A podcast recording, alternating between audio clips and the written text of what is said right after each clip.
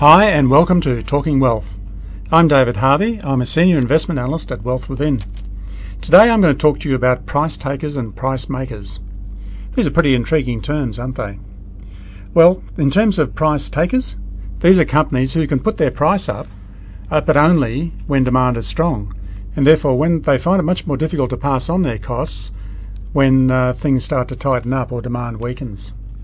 On the other hand, price makers are companies that can put prices up even where demand is weakening, which preserves their profit by raising prices in periods of reduced trading volume.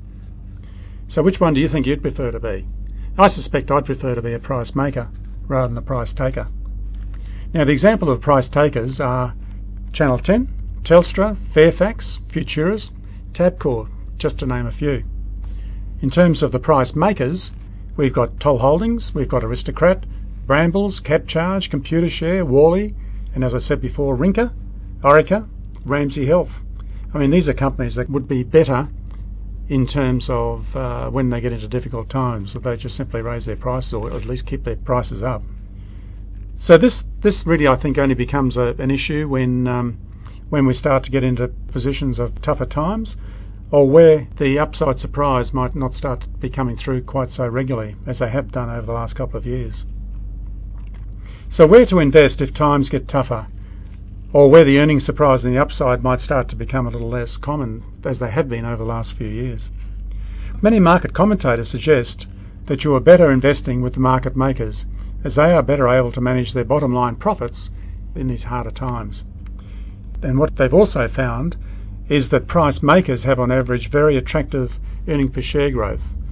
And uh, this may even be up to, say, 30% per annum, and this compares them with the price takers, who on average might have a, an earnings per share growth rate of up to, say, 10%. So there's quite a significant difference, isn't there?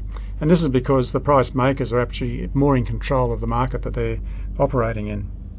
But of course, if you get this uh, better growth and uh, better prospects, this often comes at a, a slightly higher PE, doesn't it? Now, what I've found by investigation is that the PE associated with the market makers is more like, say, on average around 22, and with the price takers maybe on average of around 20. But, you know, so that even though it is a higher PE, it's not outstandingly larger, is it? Anyway, I think if you want to uh, read a little bit more on this or find out a bit more information, I suggest that what you do is go to today's Australian Financial Review, uh, today being the 14th of March, and there's a there's a, there's a great article on this uh, on price makers and price takers, and gives you a bit more listing in terms of uh, the stocks that fit into these categories. Well, I hope this gives you another way to think about screening your stocks on a fundamental basis to form your watch lists. I hope you have a great week. This is David Harvey signing off from Talking Wealth. Look forward to catching you next time.